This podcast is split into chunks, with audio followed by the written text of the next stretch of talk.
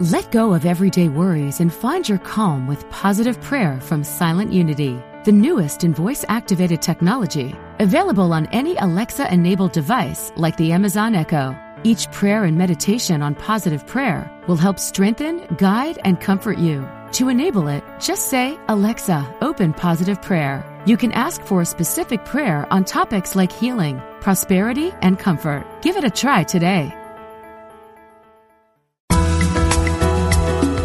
Serving spiritual seekers around the world. Unity Online Radio.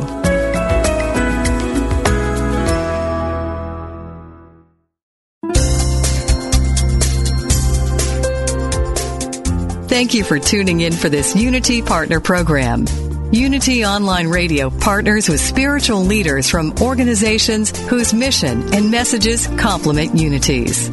We are pleased to bring you this program on Unity Online Radio, the voice of an awakening world.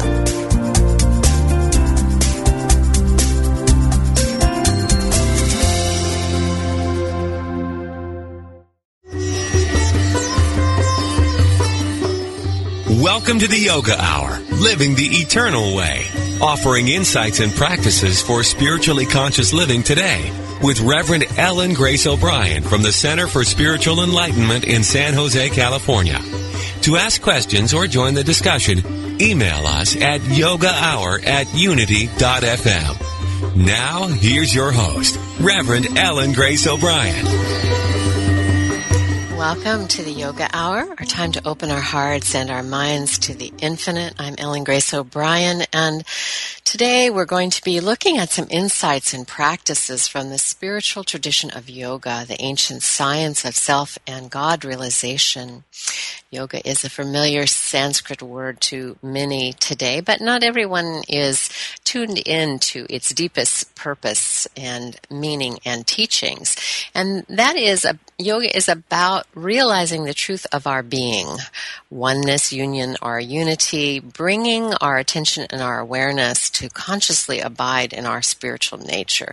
So to realize that means, of course, to know it and to know it directly, but then also to be able to live it. And that's uh, a lot of where our conversation is going to go today is like, how do we um, have this deeper understanding of life and live it fully? Our topic is the yoga of fulfilled living, spirituality, purpose, delight, and prosperity. Life in this world can be and is experienced as simply auspicious for those who are willing to take yoga's promise to heart, to open to uh, their own divine potential, chart their course, and engage fully in the practice. So here today uh, with us is Rod Stryker. He's the author of a wonderful book, uh, The Four Desires: Creating a Life of Purpose, Happiness, Prosperity, and Freedom. Um, in addition to authoring The Four Desires, Rod is the founder of Para Yoga and has taught for more than 30 years throughout the world. He's studied for nearly two decades with the internationally re- renowned yoga master Kavi Yogi Raj Mani Finger and his son Yogi Raj Alan Finger. Today, Rod uh, became his, eventually Rod became his teacher's only American disciple to be given the title Yogi Raj, or Master of Yoga. He met his current teacher, Pandit Rajmani Tigunait, spiritual head of the Himalayan Institute in 1999. So you can learn more about Rod and his work both um, at Rod Stryker, S-T-R-Y-K-E-R dot com or Para Yoga, P-A-R-A yoga dot com. Welcome back, Rod. I'm so glad that you're here again on the Yoga Hour. I'm, I'm grateful to be with you, Ellen, and wonderful to hear your voice and looking forward to our conversation. Thanks. And so before we launch into it, let's just take a moment uh, to practice a little yoga and center our attention in a short meditation.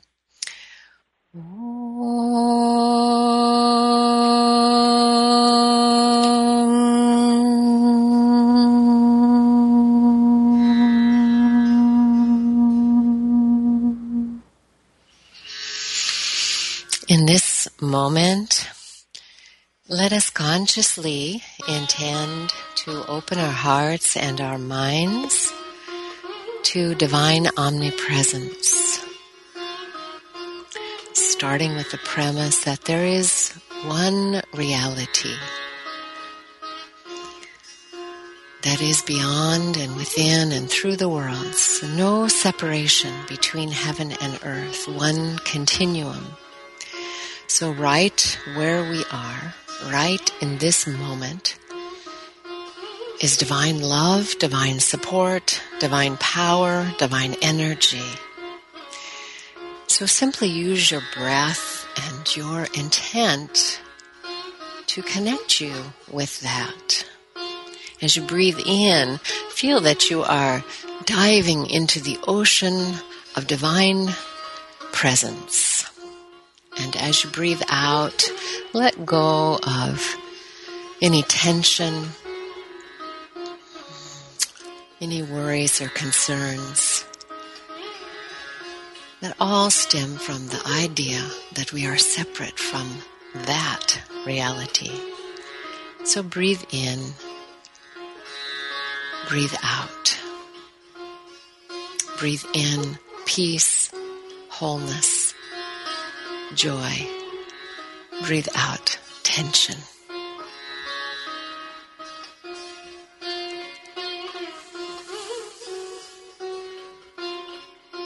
How wonderful that just in one moment of paying attention, we can come back to being centered in the self, in the divine self, witnessing thoughts and feelings as they arise and pass away, tuning into peace that is inherent to our being. So as we conclude this brief meditation, let's gather up that peace. And just with the breath out now, feel that we share it with all beings, with the world. And know that this peace goes before us now into every encounter of our day.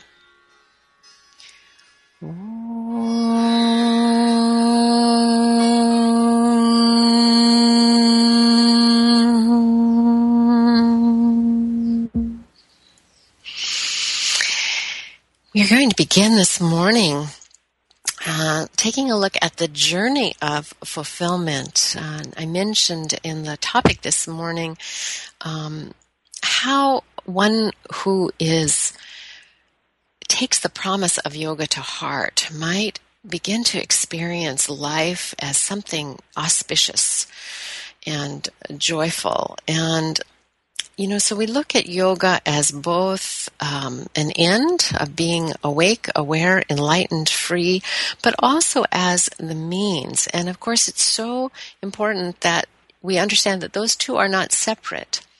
Um, that's actually one of the keys to finding the fulfillment is understanding means and end are not separate. So, Rod, you describe um, yoga as a heightened way of being. Um, tell us about that, how you came to that phrase and, and what it means to you. Well, Ellen, you've done an amazing job actually in your introduction um, to, to, speak to it, frankly, and, and that is uh, this heightened way of being, if you will, is, is referring to the idea that you and I, we all live in what appears to be a world of good and bad and right and wrong and success and failure and youth and old age and life and death constant change, as you know, and uh, it's undeniable that that at one level of experience is true. We could even say it appears to be real, and it's really generates all our emotions and feelings, and both good and bad. At the same time, as you also spoke to, and you led us through beautifully in the meditation, is this idea that there is something beyond that, and really to abide in that. And when I say something beyond it, meaning that there is something unchanging, and there is something sacred, and there is something eternal.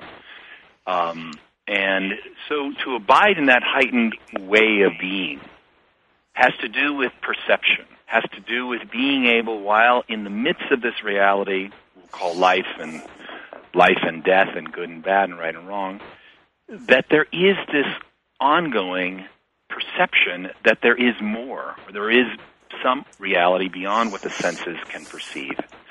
And it's living with both that cr- creates this state of, of, grace, of knowingness, of heightened awareness, um, that life never completely overshadows that awareness of what lies beyond it. And I, one thing I say that yoga is is really the ability to see the invisible, to let it touch our heart and mind. And there's a there's a term for that. There's many terms in the yoga tradition, but one that's coming to mind right now is the term jnana vritti. Jnana meaning self knowledge, and really I, we could put knowledge with a capital K, because it really refers to not not knowledge of things, but uh, like like knowledge that's above everything. And vritti means a wave, a movement, and it's this movement of mind, movement of perception, to see the greater and experience the greater knowingness that we are both finite and infinite beings.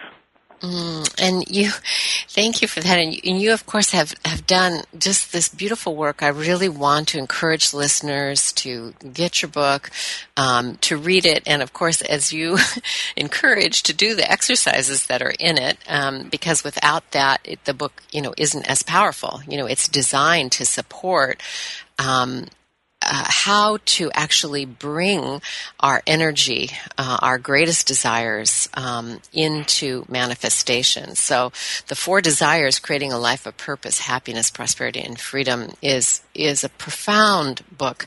And you know, I I have read it now. This is my third pass through it, and um, it's it's new when I come to it each time because it's so it's so rich. So, uh, uh what I want to say about it is that in this work um, with the four desires, you have taken us to to help us understand this soul's yearning that we all have. That there's there's more. There's got to be more that comes from our infinite potential you know that we all have that soul's yearning then you've you've taken it to a very practical level with of course out without abandoning the spiritual, to look at how we bring that more fully into expression in our lives, looking at the four desires um, that that the Vedas have given us about a fulfilled life. So, tell us a little bit about these four desires and and you know how they relate to this big goal of yoga of of living an awakened life.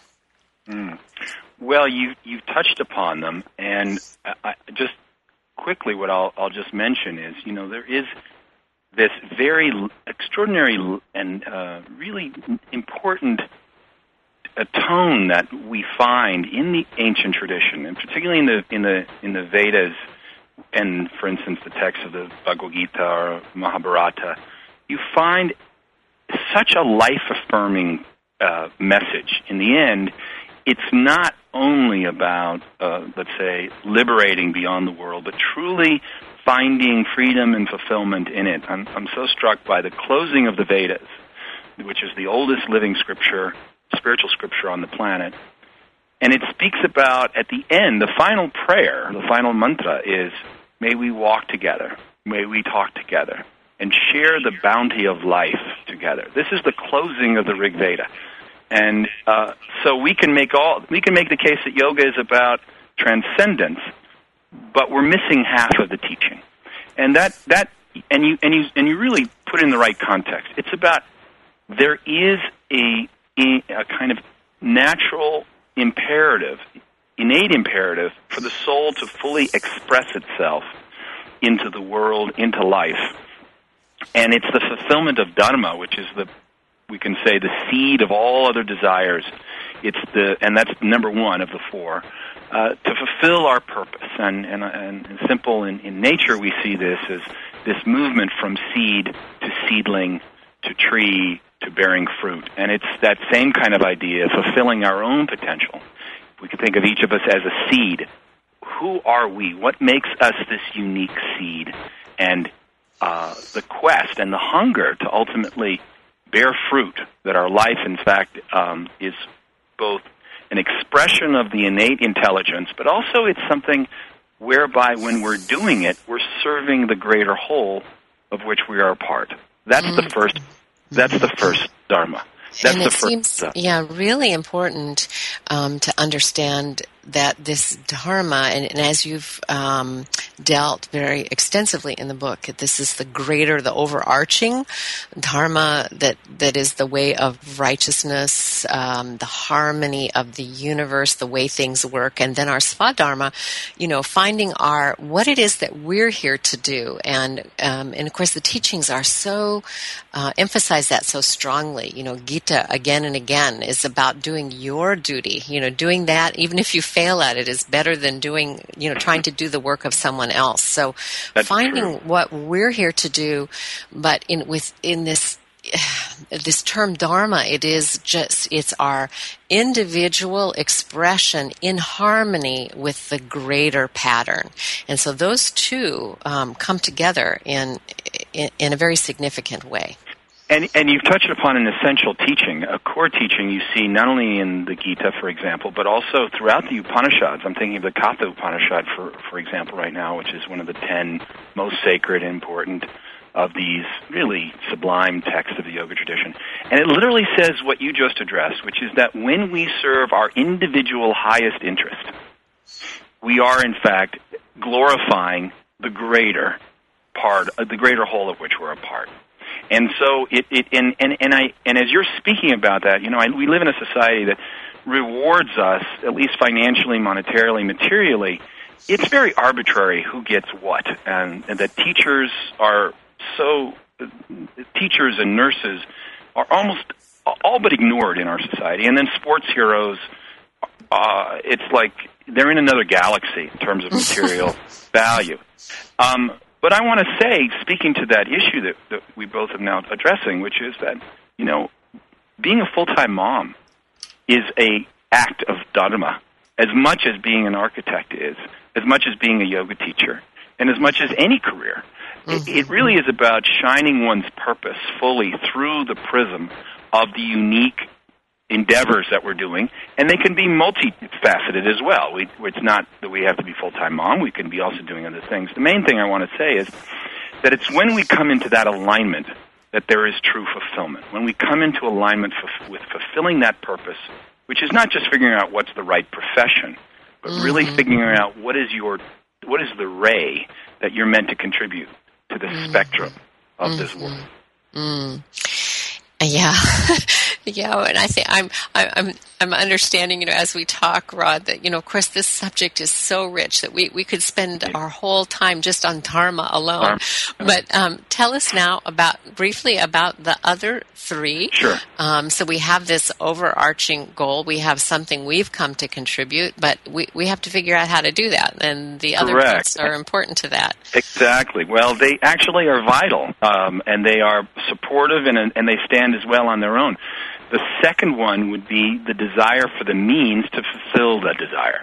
So, in in uh, typically, uh, what's in uh, what we could the list what speaks to this is financial means, uh, the material means, having some type of place where you can call a sanctuary, some type of place you can call home, having the health and the well-being necessary to fulfill your purpose. The, the uh, uh, and but we can also think about that all the things that you and I use that are really relevant in the process of fulfilling our dharma. If you and I can make the case that this call is helping you and I fulfill our dharma, which I would argue it is, um, this telephone uh, and the ability to broadcast this message is also part of our means to fulfill our dharma. The third desire would be um, kama, which is uh, delight or pleasure. And at first glance, you might think that this is a fairly superficial desire, but when we look more deeply, we understand that even the word kama actually refers to the innate longing, the, the pleasure that occurs when we fulfill or when we endeavor anything of meaning to us. The result of fulfilling it is, in fact, a kind of pleasure. And the tradition even says that the world came into, the be- into being for the sake of divine pleasure. In other words, the divine had an impulse. Actually, the word Sanskrit term ka, the first two letters, actually refers to that idea.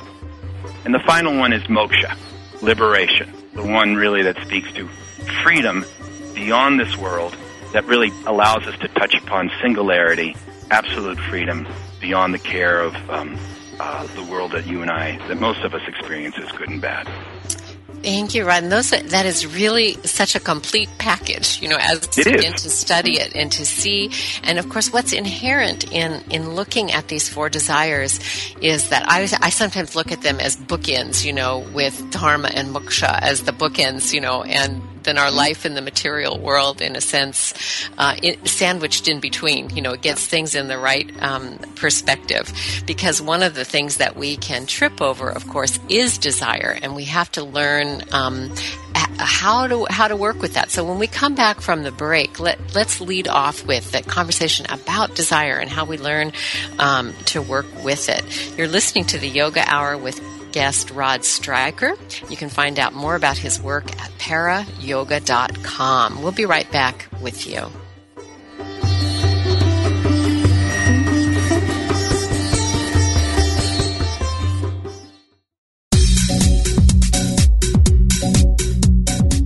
You are listening to Unity Online Radio, the voice of an awakening world. To support this ministry, go to www.unity.fm and click on Donate Now. Your contribution helps us broadcast messages of love and inspiration throughout the world.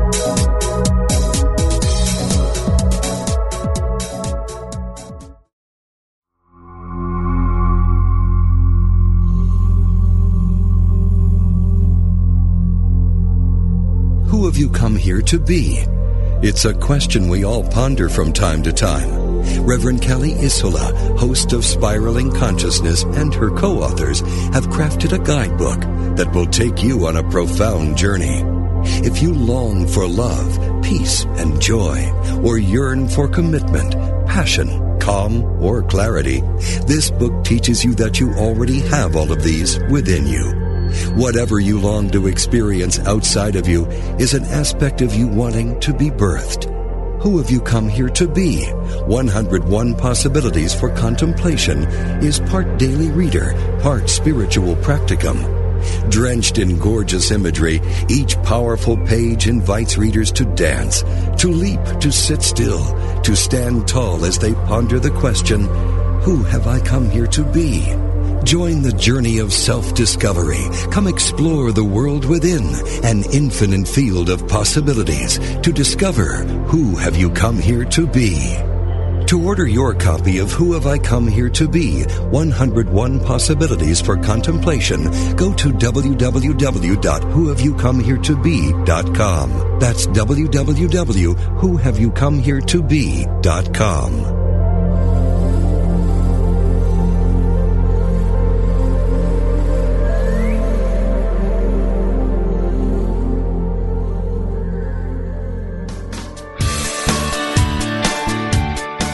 Does the idea of being a vegetarian or a vegan intrigue you? Is it something you've pondered? Listen each week as Victoria Moran, author of Main Street Vegan, shows you how to make the shift to a sustainable lifestyle for both you and the planet. Each week you'll learn about the latest on the vegan life. It's not just for celebrities and moguls, but for people just like you who want to look and feel amazing, eat extraordinary food, help animals, and create a physical body perfectly attuned to spiritual growth. Guests will range from unity ministers to vegan authors, activists, physicians, chefs, and even some of those glittery celebs. There'll be recipes, ideas, tips for going vegan at your own pace, and ways to make a difference for animals and the planet at every meal. Tune in Wednesdays at 2 p.m. Central Time for Main Street Vegan, only on Unity Online Radio, the voice of an awakening world.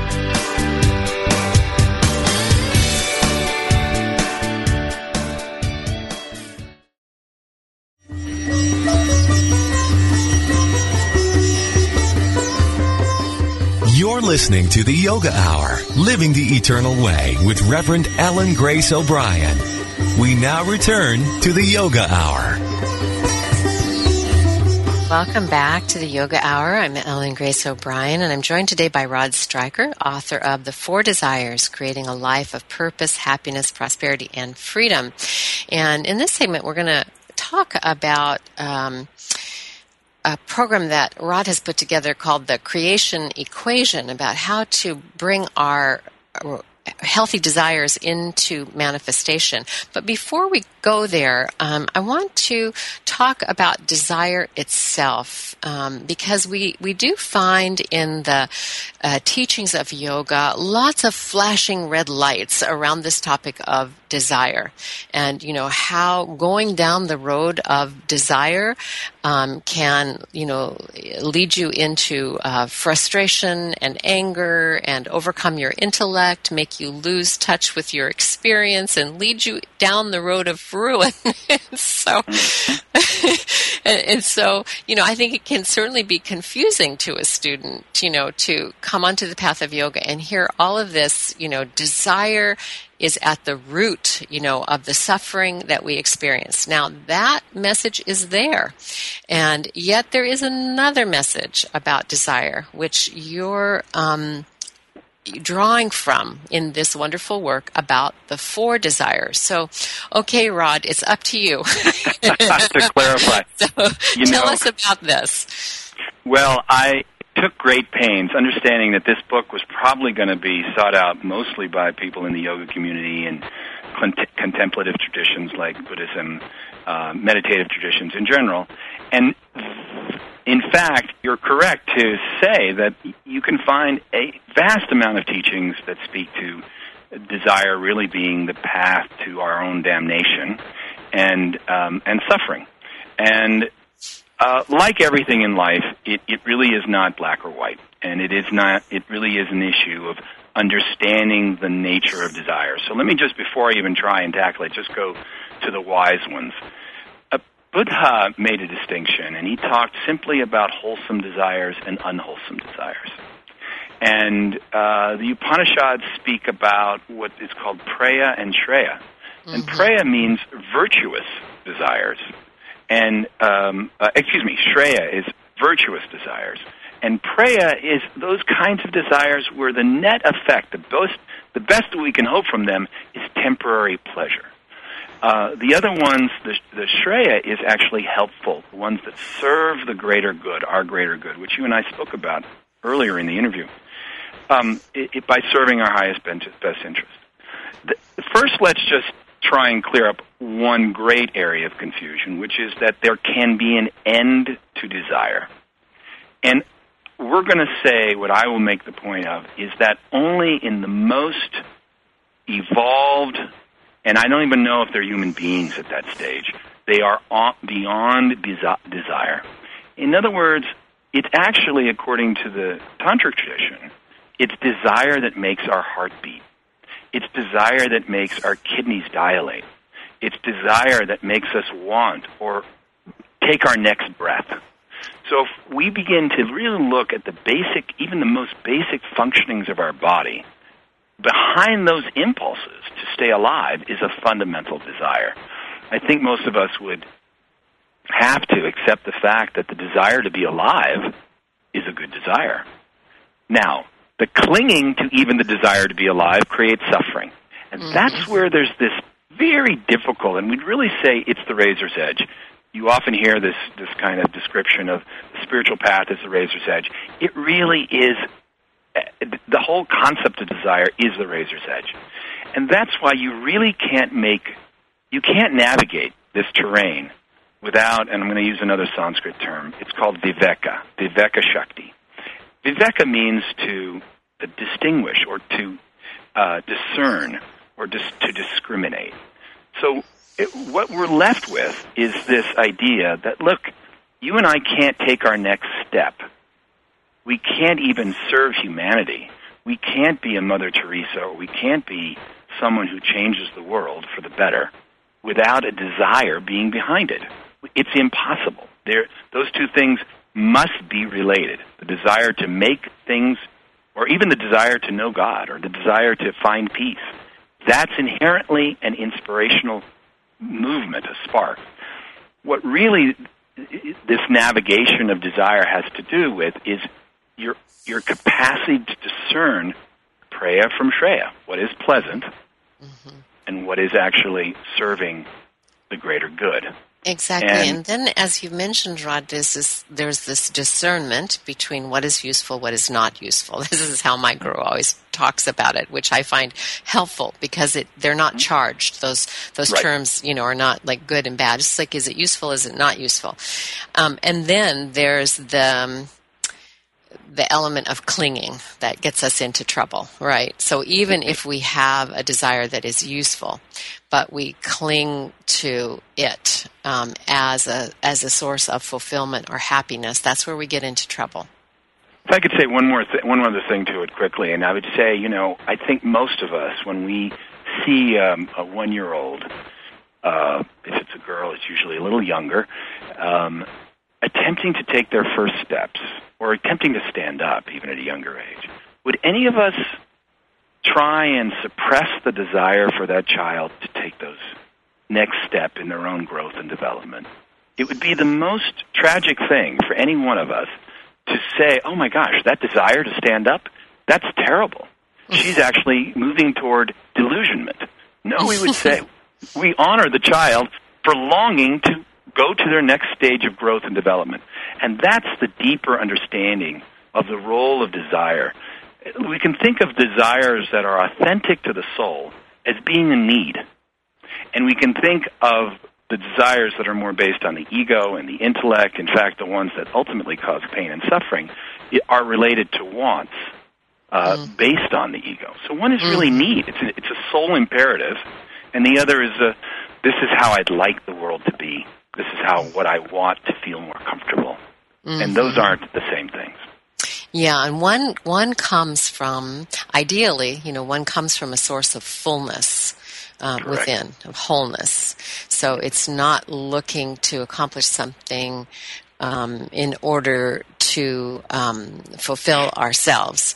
Um, and the other has that little edge in it that, you know, if I do this, if I accomplish that, then, you know, I'll be happy, then I'll be fulfilled. So that that's problematical. That's you know, a key piece. Uh, that's a key yeah. piece.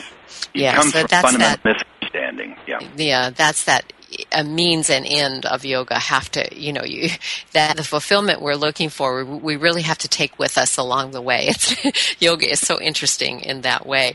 And now I, I want to, you know, turn to this, this program that you put together on the creation equation because it is, you know, one thing to understand this and to say, okay, great. You know, I, I know I'm here, um, to express my highest potential and, um, and then to bring it forth and, uh, I, there's individual goals that I have that are in harmony with that.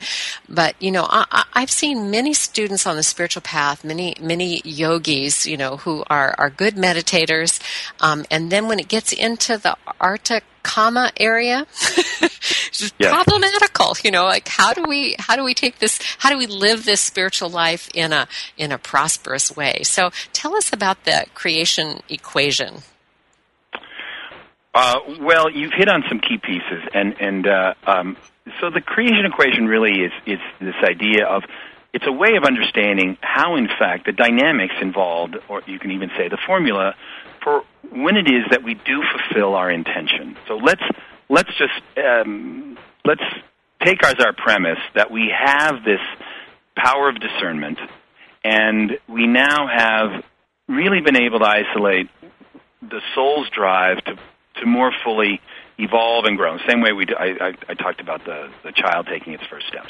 So it might be getting a better education. It might be um, starting a meditation practice, or meditating more, or um, changing careers. Or and you and you touched upon a great point, which is I often encourage if I have a room full of yogis when I'm teaching the four desires, I often say, please consider kama as one of the things. In other words, pleasure as one of the keys in your life because you are likely, if you're a yogi and a meditator, more than likely you are overlook you you are your tendency is to overlook it or dismiss it. Mm-hmm. In fact, that longing for pleasure. First of all, I'll also make the case for the for in this um, at this stage, it's best if we can begin to step away from trying to evaluate one of the four desires as being better than the other 3 mm-hmm. Moksha in this context is not better than the other three. It may well be that your health is the most important thing you could focus on at a, at a stage in your life. more important than meditation. Now, it's it's it, it, it's not to say that meditation shouldn't carry you through every day of your life. I would make the case that's the, that's true. But there's sometimes that if we don't change our diet, it's going to negatively impact our meditation. It's going to ne- negatively Im- impact our diet. I mean, our vitality and everything else. And I would make the same case for what might bring us pleasure. Now, the first step of the creation equation is this term that we use, Shakti. Shakti has a lot of meaning, and it's a rich word and with a lot of meaning. Uh, means power, um, capacity. But in this context, I'm using it specifically to address the impulse that we have towards a specific desire. It's the inkling, the very that spark of wanting it, and it's that mm-hmm. first spark of saying, if in our heart we've been we haven't been meditating on a regular basis, or we haven't been exercising as we know we should. That would be in the area of artha, for example, um, or a dharma, for example, a change in our career, or a recalibration of how we're living and doing our serving our greater good and, and the greater good of the world. Shakti is that impulse for it, and you know because of some of the training that yogis uh, um, make commitment to, people who regularly practice meditation, there's this almost passivity when it comes to, uh, uh, uh, I would say passivity or hesitation to uh, to listen and to act on those inner callings or the inner voice. And because there may not be the quite the clarity necessary to discern whether or not it's going to be helpful, we often dismiss this shakti, this impulse to a better diet, a better purpose, a more fulfilled uh, way of being, more exercise, simple things, most simple things. And you know what's really clear is that is our soul talking. We mm-hmm. may it may be drowned out by some of the judgment we have about it.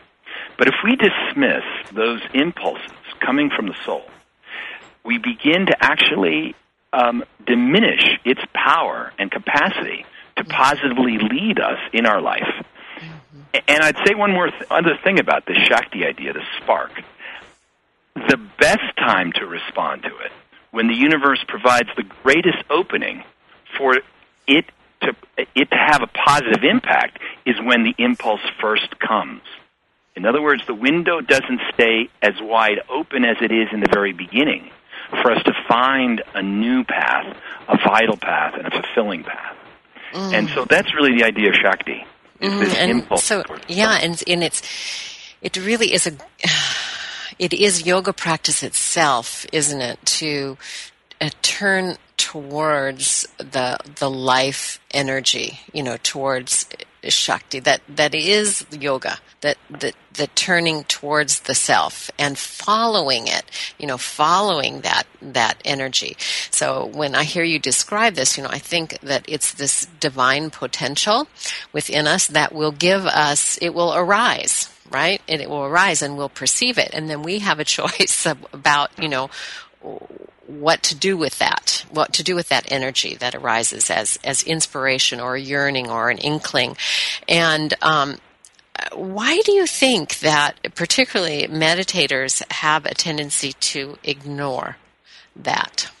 I, I think part of it is, as you touched on it earlier, Ellen. I think, in fact, part of it's informed by kind of the, the, the studying that we do, and, and we've seen it enough times that uh, we've seen enough times that um, you know, desires There are, you know, if nothing else, ambiguous whether or not they're going to help us. They may even, in fact, harm us and lead us astray spiritually. Mm-hmm. um, but yeah. let's also let's also say something else. You know, it's interesting because in my life, I've only met a few people who were wildly. I, I use the word wildly to say, in the most full way imaginable, deeply fulfilled, who weren't meditators and this is kind of a I, I met I've, I've known in my life a couple of artists and really extraordinary individuals who were not who didn't rely on meditation for spiritual fulfillment.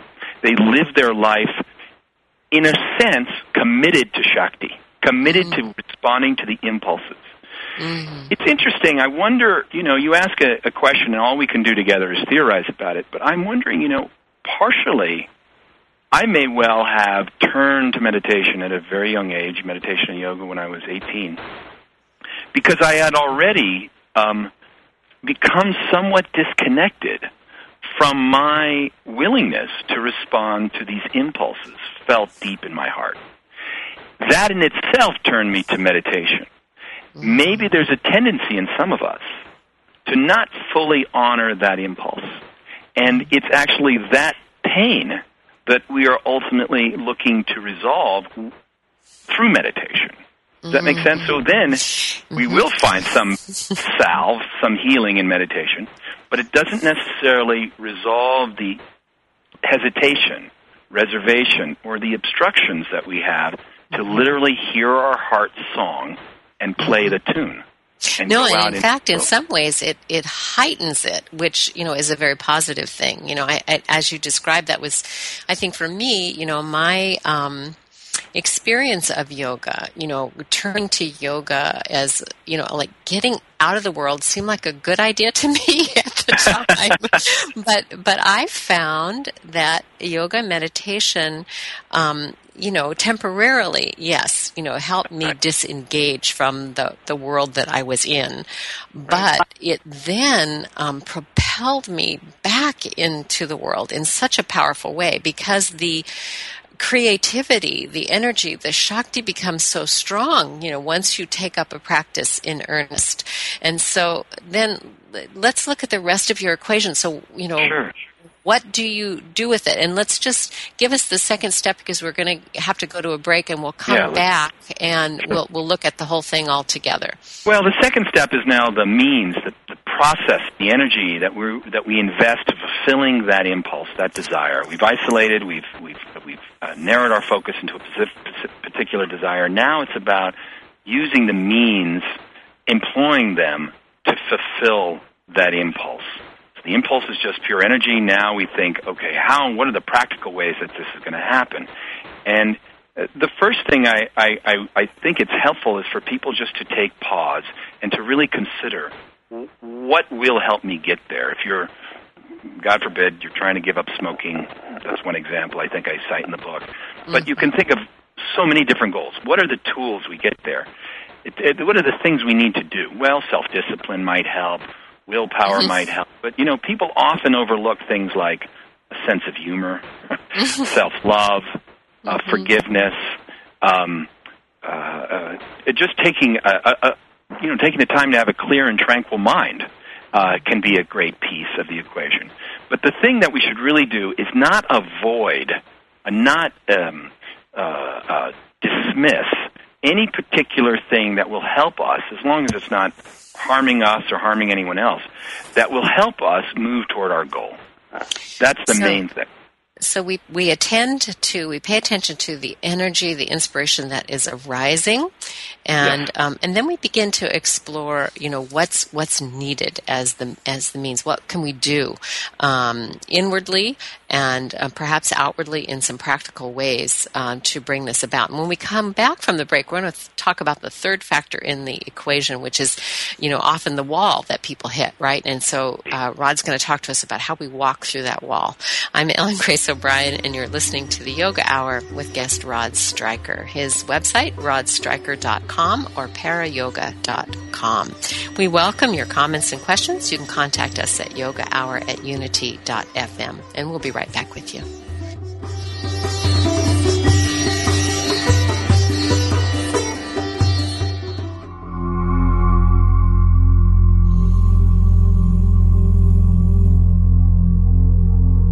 Who have you come here to be? It's a question we all ponder from time to time. Reverend Kelly Isola, host of Spiraling Consciousness, and her co-authors have crafted a guidebook that will take you on a profound journey. If you long for love, peace, and joy, or yearn for commitment, passion, calm, or clarity, this book teaches you that you already have all of these within you. Whatever you long to experience outside of you is an aspect of you wanting to be birthed. Who have you come here to be? 101 Possibilities for Contemplation is part daily reader, part spiritual practicum. Drenched in gorgeous imagery, each powerful page invites readers to dance, to leap, to sit still, to stand tall as they ponder the question, Who have I come here to be? Join the journey of self-discovery. Come explore the world within, an infinite field of possibilities to discover who have you come here to be. To order your copy of Who Have I Come Here to Be 101 Possibilities for Contemplation, go to www.whohaveyoucomeheretobe.com. That's www.whohaveyoucomeheretobe.com.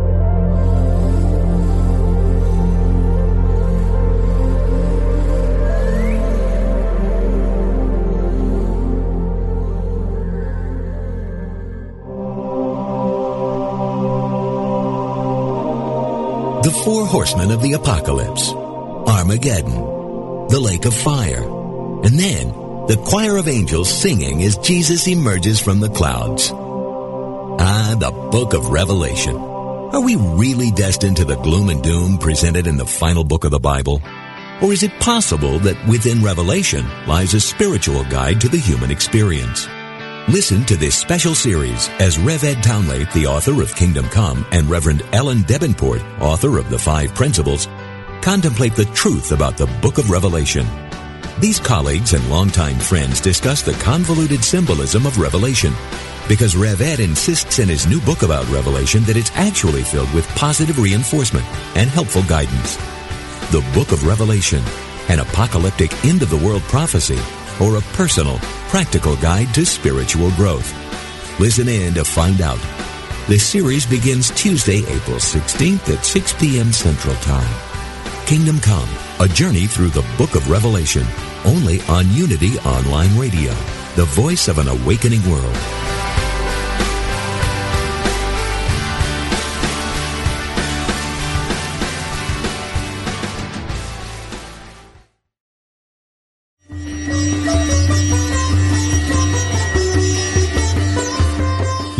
Listening to the Yoga Hour, Living the Eternal Way with Reverend Ellen Grace O'Brien. If you have a question, please submit it via email at yogahour at unity.fm and we will respond. Now, back to the Yoga Hour. Welcome back to the Yoga Hour.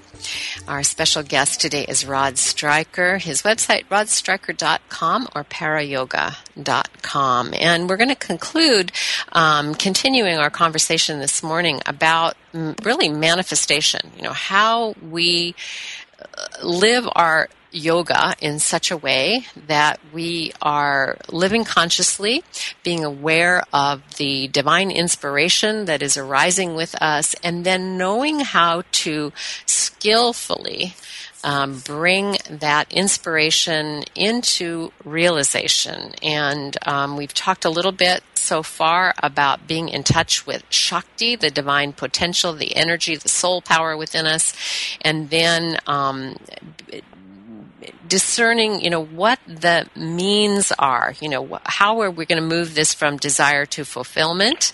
And and then the last factor uh, we're going to look at is is resistance itself. So, but Rod, you may want to say a little bit more about. Um, this uh, what's needed to bring something into manifestation and then onto resistance so you know, it's funny you were reading my mind because I there's really only one I left out, and and and in uh, I made a mental note to actually address it, and that is the term. You know, it's it's really all in the term sangha, and it's something I'm sure your com- community knows very very well, and it's this idea of interfacing, of really coming heart to heart, face to face, mind to mind, with higher truth, and most importantly, in company. You know, satsanga. It's this idea of like-minded individuals who naturally bring out the best in us. And it's interesting because invariably sangha is on this very short list of how we ultimately will reach the goal in this path, in the spiritual path. And as I study it and as I see it, the, the scriptures say this one above all else is vital. Because if unless we're reminded of it, unless we have a living example in front of us of what it looks like, it's too easy to get lost in our own self uh, uh, limited awareness. We need that. We need that beacon. And so the last one I'll just mention is that constantly be around the voice of the of the teacher, of the master, of mm-hmm. the, the teachings in a living form. Mm-hmm. And that is vital, even if it comes to a very practical, everyday desire, uh, like wanting to, you know, get three square meals a day and not skip any meals. In the simplest, in, even in the simple desires, are empowered by sang, uh, by satsang. Mm. Uh, in fact, what we're doing right now, hopefully, that in fact is in is empowering some people to move forward toward their dreams, their desires. Exactly. So, staying in touch with the teachings Correct. all along the way. And, you know, however we do that, whether it's, you know, through study, um, being in spiritual community, um, ideally having a relationship with a guru that will guide us and, and support us along the way.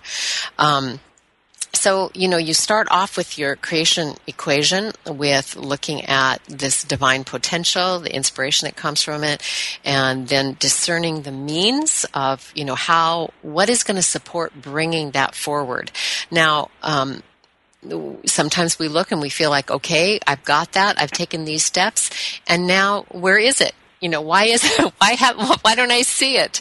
Um, you know, I, I went to yoga. I have class. a guru, and I still have obstacles. exactly. So, and I and I did the mantra too. So, what yeah. happened?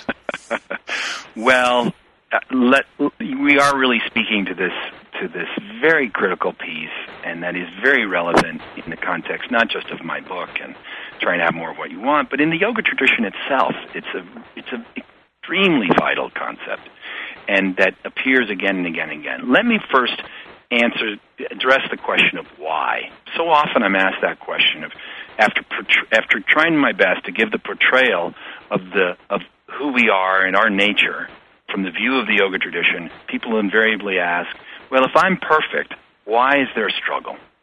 why am I not fully perfect?"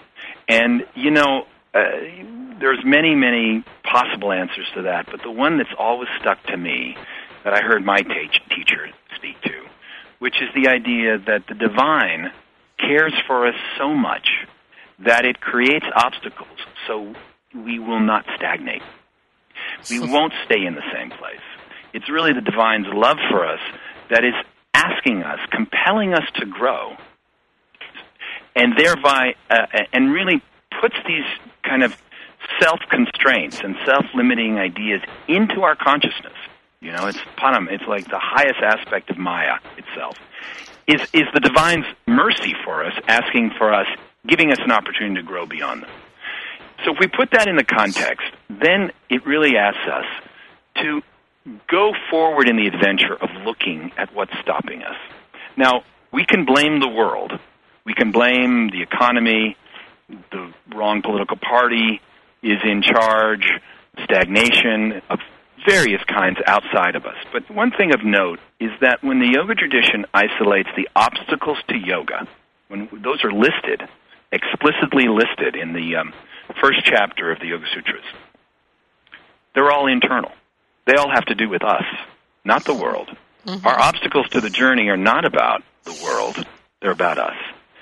In the book, I provide a very explicit process for how we begin to isolate, once again, Viveka, how we discern those obstacles inside of us that are standing in the way of those dreams. And when you, in, in, in, oh, those worthwhile and, and uh, um, uh, uplifting desires, they are, and, and here's what I would say. You and I have uh, been raised in a, in a psychological culture, really, even if you've never studied psychology, it's so infiltrated our culture that everyone more or less has language like, I have low self esteem. I'm the child of an alcoholic. I, and you fill in the blank. My parents divorced when I was young, so I have separation issues. We have at our disposal, and I think in our consciousness, identified with labels. Now, here's where the yoga tradition takes a right turn away from labels. We don't live labels we live desire. And what I would tell everyone, and, and, and this is really, I think, the pivot of not only my book, but of a fulfilled life itself. The pivot is that we don't live out self esteem. Moment to moment, we are pursuing a desire that, uh, that is actually the self limiting uh, uh, and constraining piece. So let me give you a quick example if someone has low self-esteem, they can actually spend the rest of their life uh, not growing after high school. They stay in the same place, in the same job. They don't seek out spirituality. They don't seek out friends. They don't elevate themselves. They don't grow. They don't learn. Another person with low self-esteem could actually become one of the most famous directors in the world. Uh, and I'm talking about movie directors. I happen to know one who has terrible low self-esteem and yet is a, you know, has hundreds of millions of dollars. Mm. we don't act out from low self-esteem. We act out from a desire. Mm. Now, his desire might be rising out of low self-esteem. The other's desire to stay on the couch and not grow is also rising out of low self-esteem, but they're acting from desire. And so what we need to do is put in really isolate in in profound re- relief, see it, rack focus on it and decide clearly what is the desire that is compelling us mm-hmm. not to honor the these uplifting and inspiring and heart uh, heart like heart source desires. What is the desire that's keeping us from acting on our heart's desires?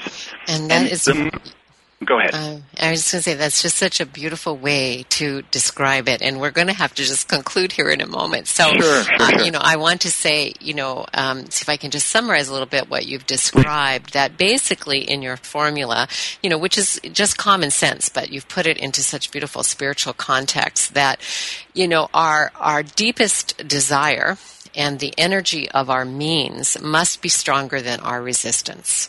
And so, you know, in order to fulfill, and that's a very simple uh, law, really, of, of looking at that. But um, for us to really investigate it, you know, like how strong is our um, deep desire, you know, and what is the deep desire? Uh, that you've just described.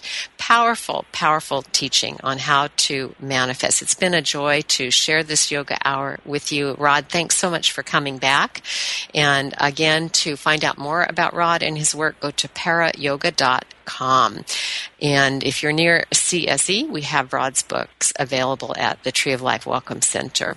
And check the archives. We have two other programs here at Unity uh, Online Radio with Rod in September uh, of 2011 and January of 2012. And I look forward to being with you next week when we're joined by Swami Atma Vidyananda Giri for a program on three timeless practices for the highest happiness.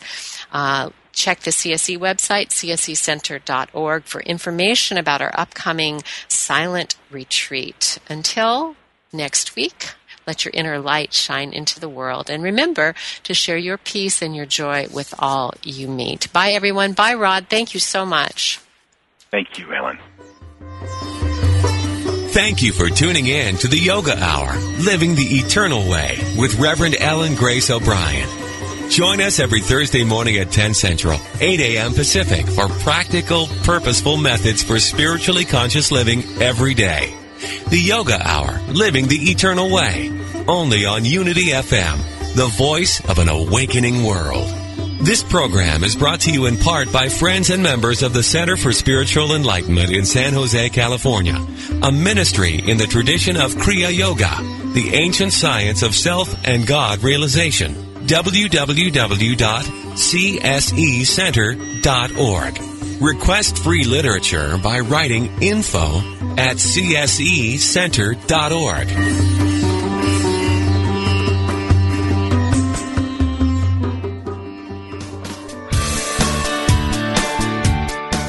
Does the idea of being a vegetarian or a vegan intrigue you? Is it something you've pondered? Listen each week as Victoria Moran, author of Main Street Vegan, shows you how to make the shift to a sustainable lifestyle for both you and the planet. Each week you'll learn about the latest on the vegan life. It's not just for celebrities and moguls, but for people just like you who want to look and feel amazing, eat extraordinary food, help animals, and create a physical body perfectly attuned to spiritual growth. Guests will range from Unity ministers to vegan authors, activists, physicians, chefs, and even some of those glittery celebs. There'll be recipes, ideas, tips for going vegan at your own pace, and ways to make a difference for animals and the planet at every meal. Tune in Wednesdays at 2 p.m. Central Time for Main Street Vegan, only on Unity Online Radio, the voice of an awakening world.